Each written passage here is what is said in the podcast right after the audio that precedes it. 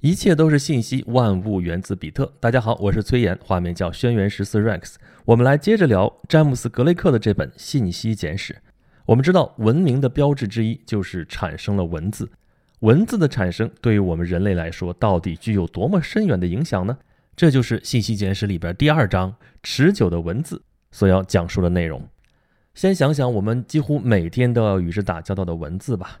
受过教育的人都识字，哦，每天都在用它，好像这都是天经地义的。但是你想过没有？其实文字这种东西是彻头彻尾的人造物，也就是它不是这个世上本来就有的东西。那么如果没有它，世界会是什么样子呢？不要想当然，也不要着急下结论。你看看你能不能想象得出来那个样子？比如文字突然一天在你的生活当中消失，或者你想象一下，在文字被发明出来之前，人类社会是一个什么样子？在这一章的开头，作者就引用了一个翁神父的话。他说：“试想这样一种文化，在其中没有人是查阅东西。查阅呢，就是英文的 look up。look，你看到一个什么东西，那它就是文字类的东西。那在文字产生之前，这个动作是难以想象的。这实际上就是在说口语文化和书面文化的一个区别。”在口语文化当中，因为都没有宿主纸面的啊，都没有文字能够写出来，所以你是看不到什么东西的，你只能回想啊，前面说过了什么。但是经过了这么漫长的几千年的这个书面文化熏陶之后啊，我们现在反过来在想象口语文化的时候，就免不了受到书面文化的影响。也就是说，文字这种信息技术已经内化在了我们人类的生活当中。就是这位翁神父，在二十世纪六七十年代的时候就宣称说，电子时代将是一个口语文化的新时代。但是这个时候的口语文化已经不可能再是书面文化产生之前的那个口语文化了，它会是一种次生口语文化，因为它产生在书面文化无所不在的一个大背景当中。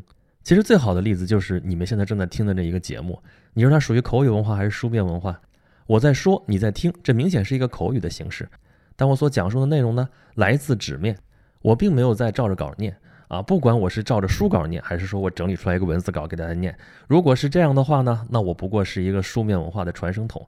但是啊，在我这口语的这种形式当中，我可以说一些听上去有些书面化的语言，这样大家听起来也很习惯。这就是长期的书面语言对我们的训练啊。经过这个训练以后，我们听这些东西都很习惯。所以我们就很难想象，在书面文化产生之前那种原初口语文化到底是一个什么样的状态，因为我们已经摆脱不掉这个书面文化的影响了。我们会下意识的以当下的眼光去看待过去的事物啊，这就像书中引述的翁神父的例子了。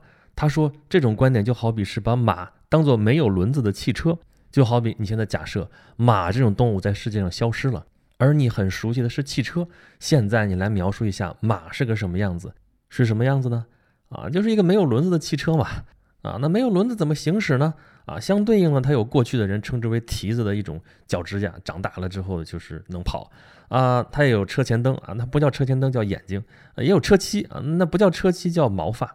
啊，它没有汽油燃料，它要填草。啊，就以此类推吧。说到最后，说来说去，你这个马也还是没有轮子的汽车。但是你去想象吧，它已经是一个怪物了。这就跟我们看《山海经》一样，看着满篇全是怪物，但是它未必那些东西不存在，只不过那个描述语言我们无法翻译，我们已经想象不出来了。但是如果我们不了解那个原初口语时代的话，我们更加无法了解文字对于人类文明到底起了什么样的作用。我们老说语文，语文，语文，语文其实是语言文字，这是两个东西。人类是先有了语言，再有了文字。文字是一种信息技术，是一种特殊技能。但是语言可不是一种技术啊！无论这种语言多么成熟、多么发达，都不能视作是心智之外的东西。我们是在用语言思考的，对不对？所以语言是心智本身的功能。这一章有个副标题说：“心智中并无词典。”那词典对应的是文字，对应的是书面文化，而文字是一种工具，是一种技术，是人类后来才发明出来的东西。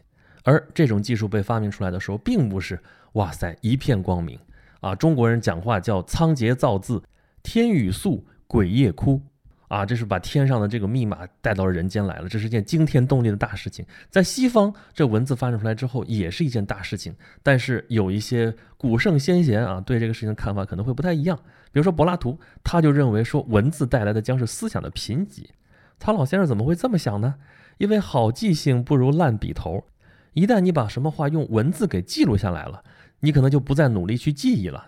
所以柏拉图认为，学会文字的人容易善忘，而记下来的这堆符号呢，它是外在于这个语言本身的，所以呢，它并不是你说的那个东西本身，它是抽象出来的，看上去就是要把知识从人那里给抽离出来，把他们的记忆给储存在别处了。所以我们可以看到，柏拉图对这种新生的事物啊，充满了担忧。但是，即便他也不能否认的是，文字有巨大的好处。其中一个最重要的好处就是，它可以使思想跨越了时空。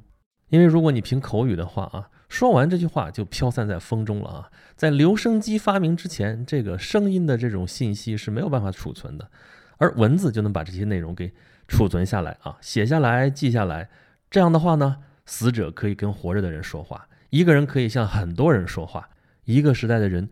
可以跟很久很久之后，那个时候还完全没有出生的人说话，而且还有一个作用是柏拉图那个时候看不到的，就是文字出现之后重构了人类的思维。要不为什么人类文明是从文字发明了之后才开始算起的？因为有了文字之后，人类才能进行一些深度的思维。否则的话，你用口语文化来思维的话，你你后边想什么东西，前面就忘了。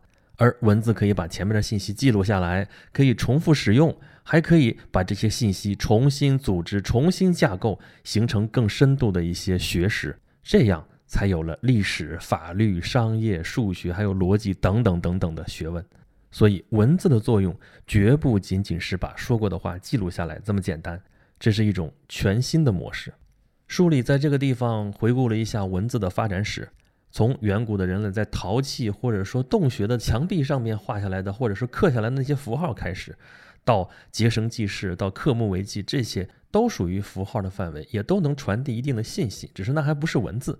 那文字后来的发展啊，按照他的说法，是经历过象形文字到表意文字到语标文字这样一个过程。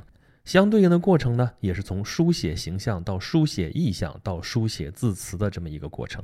由此形成的成熟的文字系统，主要是表意文字和表音文字，而表音文字又分成音节文字和字母文字。啊，这表意文字最典型的代表可能就是汉字了。这个汉字我们很熟悉了吧？我们有造字法，我们有六书，这样造出来的字呢，组成了一个庞大的符号系统。它是表意文字，所以它的好处就是口语不通的人们之间也可以通过文字来交流。这是秦始皇统一六国的时候做的事情吗？书同文，你注意啊，不是语同音，语同音可太难了啊！让全国所有的人都说同样一种口语。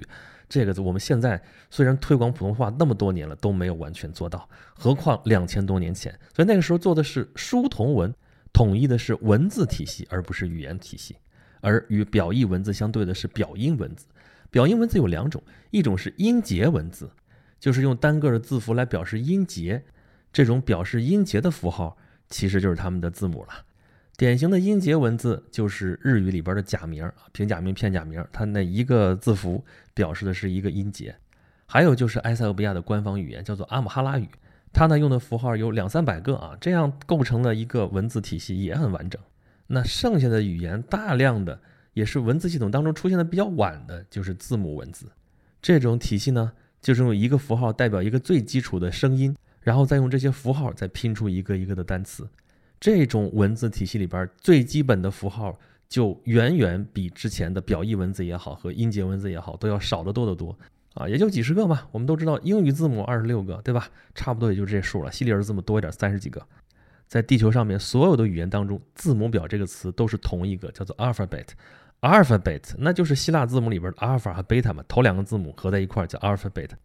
字母表这个东西啊，你别看它看上去简单。但在历史上，它仅仅被发明过一次，就是在几千年前，在地中海东部地区，现在大概巴勒斯坦或者附近地区的闪米特族创造的一种比较精简的符号系统。这是后来所有字母的母亲啊，由它向东向西传播，后来才派生出来一系列的，比如说阿拉伯世界里边那种阿拉伯字母啊，希伯来字母、腓尼基字母，然后还有希腊字母，再往后拉丁字母、西里尔字母。最后用的最多的就是拉丁字母和西里尔字母，最最多的就是拉丁字母了。文学在起初的时候啊，其实是不需要文字的。比如说希腊文学，咱们上一节的时候就已经说过啊，《伊利亚特》《奥德赛》这种口语文化，口口相传，其实不需要写到纸面上的。但是文字发明了之后啊，把它们写到纸面上去，在口语化传播的时候啊，《伊利亚特》《奥德赛》这样的史诗啊，每个人说的时候，每一次说的时候，可能都会有不一样的地方，都会不同。但是你写到纸面上去之后啊，慢慢的这些版本就固定了下来。我们在文字记录下来的这荷马史诗上，仍然能看出来一些口语文化的影子。就说诗吧，诗之前是可以传唱的，那那些诗的格律呀、押韵啊，还有一些程式化的重复啊，你就想吧，这个东西对于文字记录来说，其实意义并不大，但是对于传唱来说却非常重要。可是，那一旦从口语文化转向了书面文化之后，那书面文化就开始对它产生了影响，这对口语文化造成了不可逆转的毁灭性的转变。这对于诗歌文学可能不是什么好事儿啊，因为本来是适于吟诵的东西，结果落在了纸面上，慢慢的固定下来啊，这可能变得有点枯燥了。但是对于应用文体写作却是非常有用的。你要说写法律条文、写商业文书啊、写那个助词导词这些东西，能有那么一个落实在纸面上的一个不会再变化的一个版本，那实在是太重要了。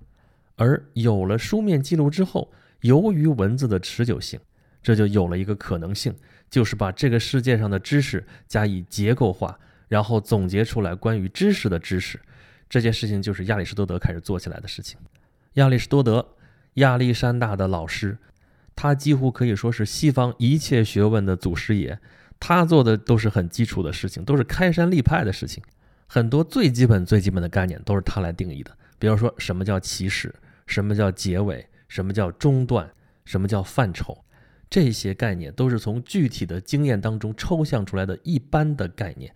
这种具体和一般的区别，其实就是口语文化和书面文化的一种区别。因为对于没有这种书面书写经验的这些人来说，对他来说，太阳就是太阳，月亮就是月亮，什么东西就是什么东西。但是你有了这个书面的这样一个经验之后，你就可以进行抽象思维。于是亚里士多德发展出来了逻辑学。逻辑这个词来自于希腊语罗格斯啊，这本身就是一个很不好翻译、也很多意思的这样一个很抽象的词。我们现在多少都明白一些逻辑方面的一些常识，对不对？比如说，我们会觉得三段论很正常啊，但是对于原初口语文化环境当中生活的人来说，这就不是自然而然的东西，因为他所有的经验都是基于具体的事物的，无法进行抽象的思维。所以在逻辑推理的过程当中，这里面的信息已经摆脱了个人经验的束缚，而只存在于这一个一个的文字当中。所以从实物到文字，从文字到范畴，从范畴到隐喻和逻辑，这是一段非常曲折的历程。它并不是我们想象当中那么简单。在中国，我们也发展了这样的逻辑，差不多跟亚里士多德同时代有一个人物啊，叫做公孙龙。他最著名的言论就是“白马不是马”。这听上去像笑话，白马不是马是什么呢？但是你要从逻辑的这个思维的角度来讲的话，那白马就不是马，因为白是讲颜色的，马是讲形体的，白马是马的一个子类啊。这子类跟类它能一样吗？这里面就出现了语言的悖论啊，这名实不相符啊。所以公孙龙子在我们那个时候的诸子百家当中，这就属于名家啊。你说这玩意儿有什么用啊？可是人类的思维就是从这时候开始发展的，而这一切如果离了书面文字的话，根本就不成立。还有伴随着文字的发明而产生的有数学，在书里面举的例子是两河流域的楔形文字。这楔形文字我们也见过图片吧？啊，泥板上面然后刻着像蝎子一样的一个一个的符号啊，这东西什么意思呢？几百年来，好几代学者孜孜不倦地去研究，最后终于破解了。破解了之后，发现这一堆奇奇怪怪的文字背后禁忌的一些无聊的东西，比方说民事记录啦、契约啊，还有法律条文这些东西。还有账单儿啊，除了这些东西之外，还有一个大量的东西是什么呢？就是数字啊。古代两河流域的人，他们这数学已经发展到相当的程度了啊。他们不是用十进制啊，他们用六十进制。六十进制我们现在仍然有残留，就是我们记时间，十分六十分钟等于一小时，六十秒等于一分钟，这都还是六十进制的。这就是从古代的两河流域这儿流传下来的。你看，学者们从这些泥板上发现了有乘法表啊，六十进制的乘法表哦，还发现了倒数表啊。有这倒数表了之后，就可以做除法，就可以做分数。还发现这古巴比伦人他能解线性方程，能解二次方程，能求平方根，能求立方根。像这些抽象的思维，如果没有文字的发明的话，完全不可想象。所以，文字被发明出来之后啊，极大的推动了人类这种思维的发展，往深邃、往缜密的方向发展。逐渐的这个书写文字成为了人类的第二天性。而在文字发明之前，人类那个长长的口语文化的时代，则被人渐渐遗忘，直到最近几十年才被人提起。这其实牵涉到了对于现代性的一个探索，比如麦克卢汉，他就在反思书面文化的一些弊端啊，他称颂新的电子时代，认为这是向人类创造力的本源回归，因此他推崇古老的口语文化的复兴。他批判印刷品，认为印刷品提供的传播渠道是狭隘的，是线性的，甚至是支离破碎的。而作为对比，口语主要是人的面对面的传播，伴随着手势和身体接触，调动了所有的感官，不仅仅是听觉。如果说传播的理念是一种灵魂的交往的话，那么文字只能说是这个理念的一个可怜巴巴的影子。你看，简单的脉络好像是口语文化在文字发明之后就被抛弃了。但是实际上呢，现在又在呼唤口语文化的一种回归。那么，到底口语文化和文字文化哪个更好呢？哪个是发展趋势呢？可能就会一直是你中有我，我中有你吧。说到底，文字也是一种信息技术，而每一种信息技术在带来益处的同时，也会引发恐惧。文字的发明并没有像柏拉图所担心的那样让人更加上望，而是让人的思想更加深邃，让知识得以更为持久。可是你别忘了，咱们前面已经提到了，语言才是心智本身的功能。心智当中并没有词典，而词典这个东西，事实上也是在非常晚近的时候才出现的事物。这就是我们下一章要讲述的内容了。